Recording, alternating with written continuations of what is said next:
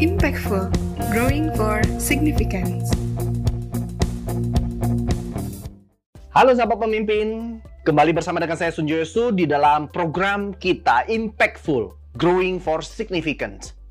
Kita akan membahas satu topik lagi di dalam episode kali ini tentang people is the key business success factor. Saya akan mulai dengan satu quote yang saya tidak tahu siapa pencetusnya. Ia mengatakan bahwa you don't build a business, you build people. And then people build the business. Anda tidak membangun sebuah bisnis, Anda membangun orang-orang. Dan selanjutnya orang-orang itu yang membangun bisnis tersebut. Saya meyakini ini adalah satu quote yang sangat tepat. Banyak orang sibuk membangun bisnis, dia lupa membangun orang-orangnya. Yang harus dia lakukan adalah membangun orang-orangnya, kemudian bisnis itu akan dibangun oleh orang-orang yang telah dibangun oleh mereka.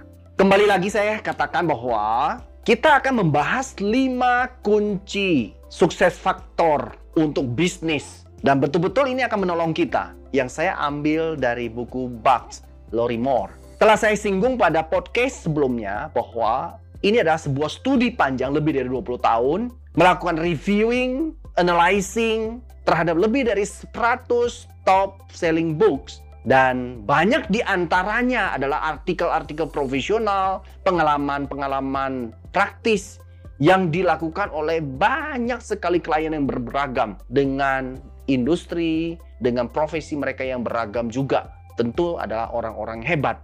Setelah itu semua, Bucks Lori Moore memutuskan menyimpulkan ada lima kunci sukses besar yang menjadi faktor penentu sukses bisnis. Dan telah kita bahas pada podcast sebelumnya, bicara tentang strategic focus, dan saat ini kita akan bahas tentang people. Kemudian nanti kita akan bahas tentang operation, marketing, and finances. Yuk, saya akan memberikan 12 tips tentang bagaimana kita bisa menjadikan people sebagai the key business success factor. Ketika kita bicara tentang people, berarti kita bicara tentang personil, kita bicara tentang staff, kita bicara tentang learning, dan kita bicara tentang development. Maka tips ini kita akan bahas satu persatu. Mari sahabat pemimpin, kita akan bahas tentang people is the key business success factor. Bagaimana orang ini bisa berkontribusi. Yang pertama, people are carefully hired based on the talent and personal strengths. Jadi ketika kita ingin mempekerjakan orang-orang di dalam sebuah organisasi, ingatlah bahwa kita harus lakukan dengan sangat hati-hati dalam prosesnya. Semakin kecil sebuah organisasi, maka Anda harus semakin hati-hati. Karena satu orang saja itu bisa mewakili sekian puluh persen. Contoh, Anda hanya punya empat orang di dalam sebuah company. Jika salah pilih satu orang, dia akan menjadi beban 25% dari company itu. Berbeda dengan sebuah organisasi yang besar yang memiliki seribu orang. Anda mungkin salah memilih 10 orang. 10 orang dibagi dibagi atas seribu orang, itu persentasenya cukup kecil. Itu sebab saya katakan bahwa semakin kecil organisasi Anda, maka Anda harus semakin hati-hati karena akan menjadi beban yang begitu berat bagi organisasi itu. Yang kedua, ketika kita hire orang dengan talent yang sudah bagus, dengan kekuatan-kekuatan yang kita butuhkan untuk membesarkan organisasi dan bisnis kita, maka yang kedua, kita bicara tentang people are organized with a structure that is clear yet adaptable to change. Maka kita perlu melakukan mobilisasi, mengorganize dengan satu struktur yang telah kita rancang dengan baik dan jelas. Supaya apa? Supaya itu bisa terus-menerus beradaptasi terhadap perubahan-perubahan lingkungan dan industri yang terjadi. Jika tidak, struktur ini akan menjadi barrier, akan menjadi hambatan bagi sebuah organisasi untuk bisa sukses. Yang ketiga, people are given opportunities to develop their valuable skills and knowledge. Ketika orang-orang yang ada di dalam sebuah organisasi, maka kita harus memberikan mereka peluang-peluang untuk mengembangkan diri mereka. Dan tentu yang dikembangkan adalah skills yang betul-betul bernilai untuk mengembangkan organisasi dan pengetahuan mereka, kompetensi mereka. Jika tidak ada peluang seperti ini, ini biasanya orang-orang yang punya bakat luar biasa, punya kekuatan-kekuatan kalau dikembangkan, kalau diasah, maka mereka akan menjadi orang-orang luar biasa. Tetapi mereka akan mati di organisasi kita karena organisasi kita tidak memberikan peluang untuk terus bertumbuh dan berkembang. Yang keempat, people understand overall company strategy and what is accepted of them. Ini menjadi catatan penting. Orang-orang di dalam company kita, di dalam organisasi kita perlu memahami secara keseluruhan tentang strategi company dan itu biasa dinyatakan di dalam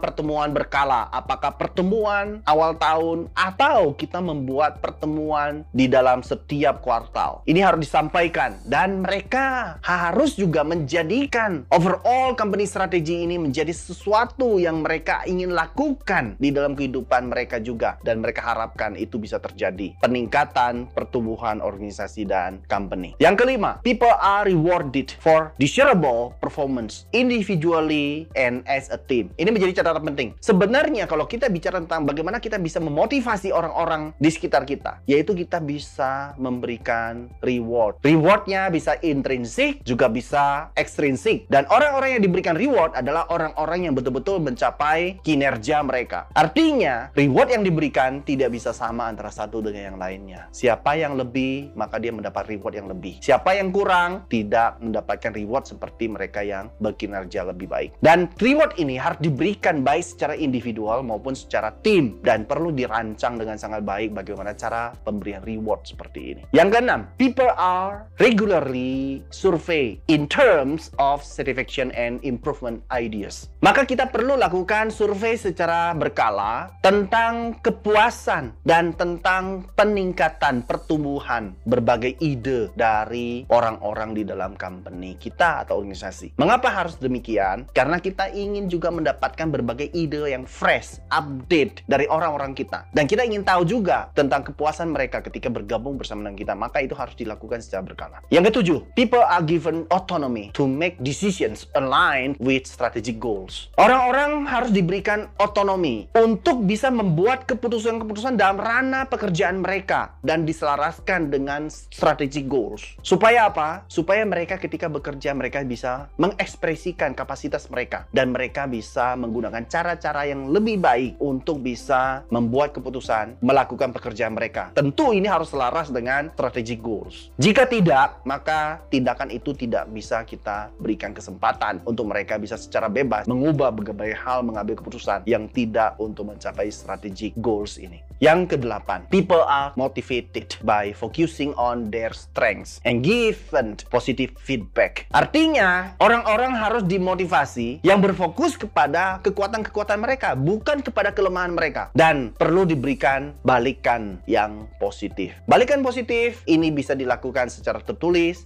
atau secara lisan dan semuanya ini harus direkap dengan baik supaya kita bisa lakukan tindak lanjut follow up dengan lebih baik. Yang kesembilan, yang kesembilan people are keep informed of new developments with frequent communications. Orang-orang harus juga terus-menerus diberikan informasi tentang perkembangan-perkembangan terbaru dan harus dilakukan secara sering dengan komunikasi yang efektif. Dan ini perlu kita berikan informasi. Jangan sampai ada beberapa informasi yang hanya diketahui oleh orang-orang tertentu tetapi kebanyakan orang tidak tahu. Padahal informasi itu seharusnya semua orang tahu. Kecuali memang ada informasi-informasi yang hanya menjadi konsumsi top management. Itu hal yang berbeda. Yang ke-10, cooperate with each other to achieve customer satisfaction and profits. Bekerja samalah orang-orang di dalam company antara satu dengan yang lainnya secara khusus untuk mencapai kepuasan customer, kesetiaan customer, memberikan values yang tinggi pada customer, dan tentunya pada akhirnya akan memberikan profit bagi organisasi dan company. Kerjasama menjadi catatan penting, semua orang harus melakukan sinergi dan kolaborasi. Yang ke-11, people are open to change when new challenges or strategies require it. Orang harus terbuka terhadap perubahan ketika tantangan-tantangan baru hadir atau berbagai strategi disyaratkan untuk lakukan melakukan perubahan itu. Maka kita harus mencari orang-orang yang tidak status quo. Artinya mereka perlu lakukan beberapa penyesuaian ketika dibutuhkan. Jika mereka cenderung enggan melakukan perubahan, maka orang-orang seperti itu adalah orang yang sangat sulit mengikuti berbagai tantangan baru dan strategi baru, apalagi harus mengubah produk baru dengan cara kerja baru, dengan menciptakan produk itu dengan berbagai metode dan pendekatan yang baru. The last one, yang ke-12. People have real input into decisions or changes